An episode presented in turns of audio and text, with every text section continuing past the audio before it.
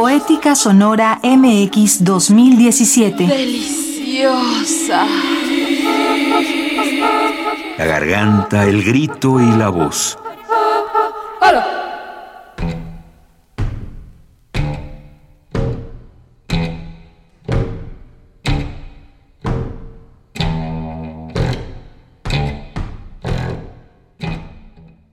¿Qué es el repositorio digital de audio de Poética Sonora MX y cómo está planeado?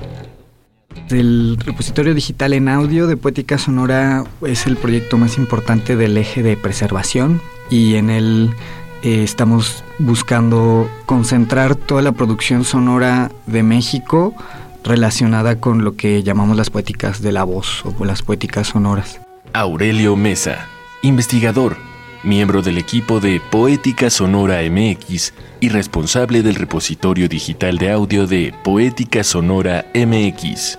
Poesía slam, hay hip hop, hay arte sonoro, hay poetas que leen en voz alta su obra, hay artistas interdisciplinarios que utilizan sonido y voz. Tratamos de hacerlo lo más amplio posible. El proceso de creación ha sido a largo y, a contracorriente porque no tenemos como tanta formación técnica, entonces ha sido aprender mucho conforme lo vamos creando. Ahorita tenemos en desarrollo el, el prototipo del repositorio. Hemos em, comenzado a editorializar 317 pistas de audio, que son como el, el material inicial con el que comenzamos en Poética Sonora.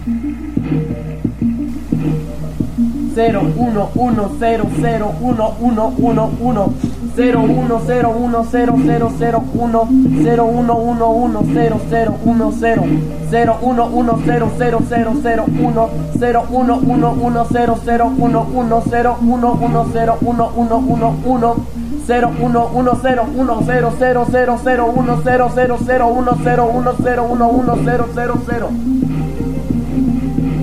cuerpo ardía corriendo en los cañaverales de las oraciones largas. Alguien dijo que mi país no era importante, pero yo sé que eso no tiene importancia. Mi país ahora es un zombie, y ahora que todas las naciones son zombies y los monumentos de basura arden, rezo cantando sobre los ríos, río rezando con cuatro corazones, cuatro veces muertos. Miro las estrellas con mi escritura, mi escritura es mi pensamiento, gritado en un centro comercial. ¿Para qué construir un repositorio de este tipo en México? La intención original de conformar el grupo y el repositorio era justamente tener un órgano en el cual se concentraran todas estas manifestaciones artísticas que no encontraban cabida en otros sitios, en otras iniciativas, en otros grupos de investigación similares, ¿no? Sí sentimos un poco que el material que está aquí es un poquito marginal todavía en las cuestiones de formato. Por ejemplo, el uso del, audio para el análisis literario es algo que todavía es muy nuevo aquí en, México. entonces, queremos dar las herramientas para eh, analizar estas obras y también un espacio en donde se pueda acceder a las obras mismas. Hemos tenido mucho apoyo de, estudiantes de servicio social, de las carreras de letras modernas en la, en la UNAM quienes nos, nos, han ayudado en diversos aspectos de, la creación del diseño de este repositorio, ¿no? Nos han ayudado, primero que nada, en refinar las clasificaciones o los, o los métodos de clasificación de la, de la base de datos. Nos han ayudado a recopilar información contextual sobre los distintos archivos de audio y también a editorializar los, los archivos de MP3, que, que, es la editorialización, es el proceso de añadir los metadatos o la información contextual necesaria para poder interpretar una obra. Susana González Actories, coordinadora general y programadora de Poética Sonora MX. También sobre los retos que ha significado el, compilar este primer acervo ¿no? que estamos eh, organizando, ha requerido un trabajo de campo importante, ¿no? Y, y, primero identificar los lugares en donde podíamos encontrar los materiales y también las personas que nos podrían facilitar estos materiales, ¿no?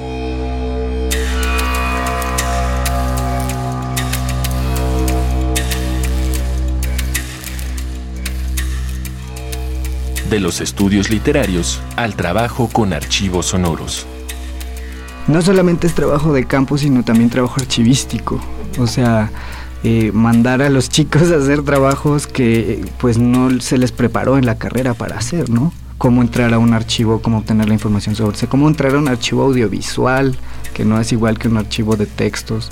Bueno, y además que eh, más allá de tener las capacidades de cómo entrar en un archivo y buscar lo que a uno le podría parecer interesante, porque a veces eh, tiene uno que también dejarse sorprender por el archivo mismo, es que muchos de estos archivos a los que hemos podido tener acceso no han estado suficientemente organizados ni atendidos, ¿no? Entonces mucho eh, ha sido eh, el tantear a ciegas y el irnos encontrando también con materiales que provenían de festivales, de festivales eh, de muy diversa índole que tenían un carácter sobre todo poético, de arte sonoro, de exploraciones experimentales también sonoras, ¿no? De distinto tipo y eso empezar a forjar también el criterio de, de, los chicos en ese sentido pues ha sido parte ¿no? de la labor de concepción incluso del corpus mismo que vamos a estar ampliando ojalá año con año no sí justamente no es eh, aparte de toda esa formación técnica por así decirlo está esa cuestión de que en los archivos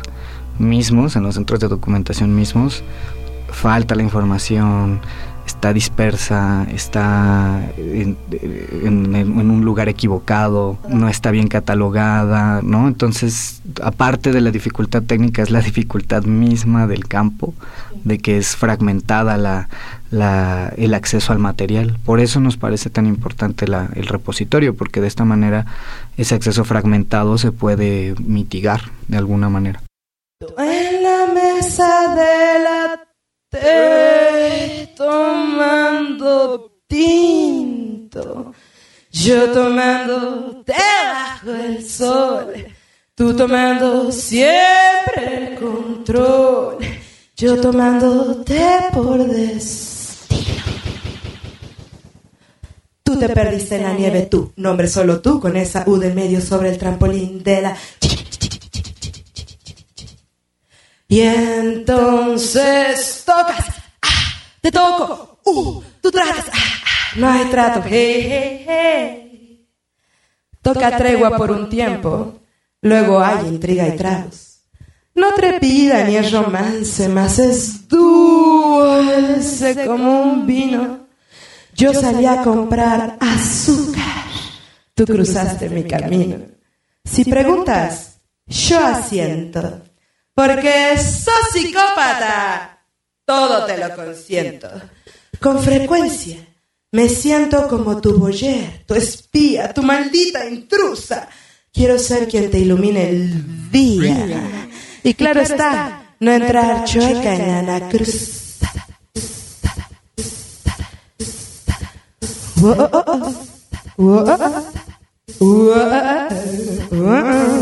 Recuerdo que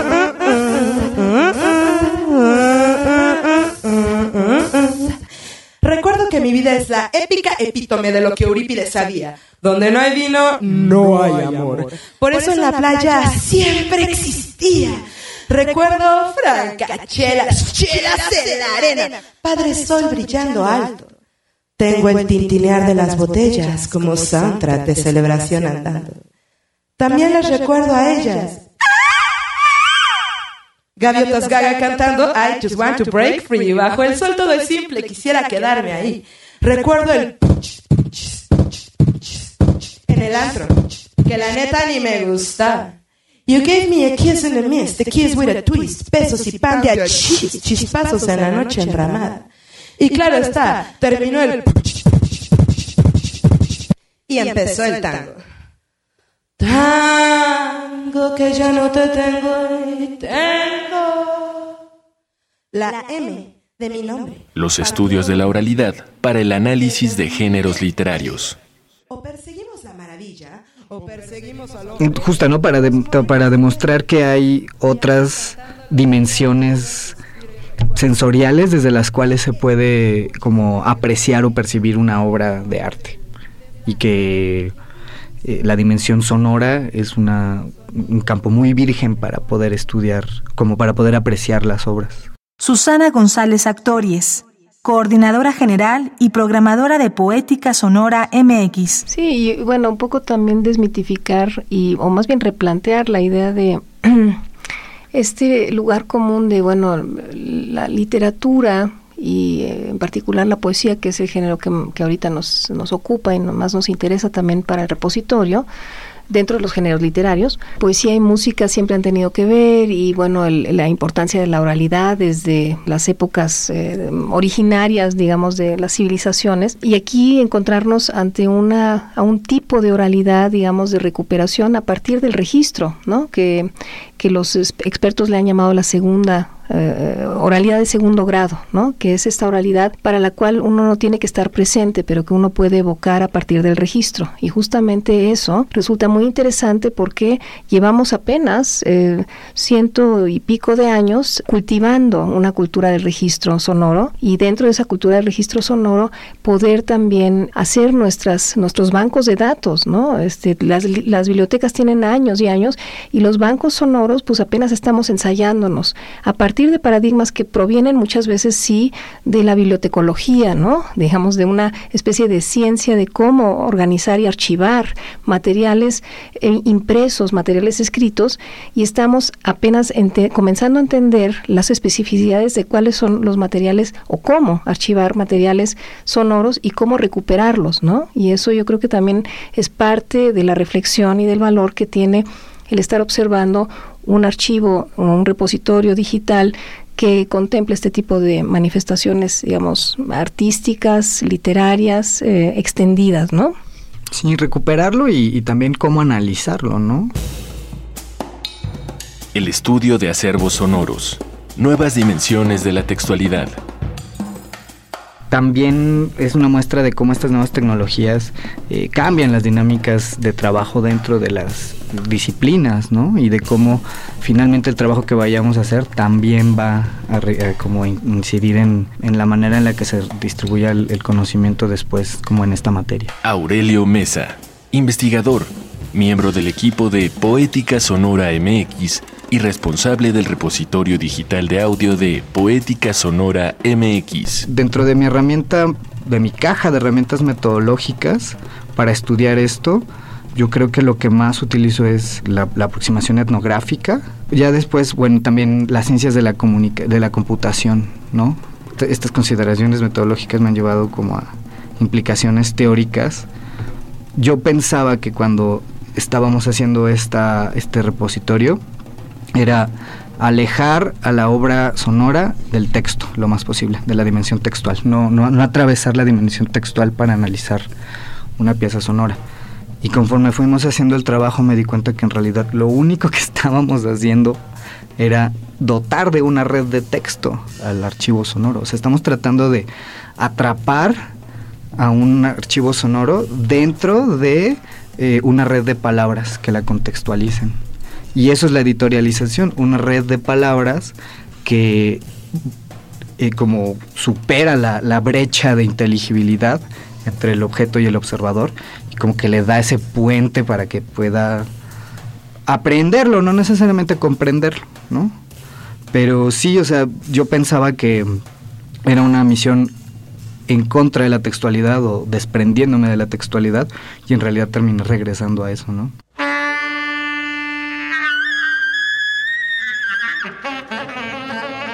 Poética Sonora MX es un proyecto de Laboratorio de Literaturas Extendidas y otras materialidades que se realiza en colaboración con distintas instituciones mexicanas y a través de la participación de artistas, gestores e investigadores de diversas disciplinas.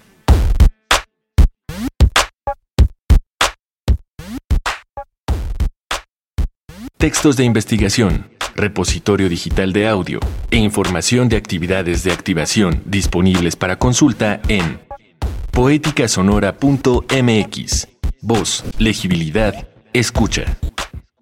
La garganta, el grito y la voz, serie radiofónica, fue realizada en el marco de las activaciones de Poética Sonora MX 2017 gracias a la producción de Radio UNAM.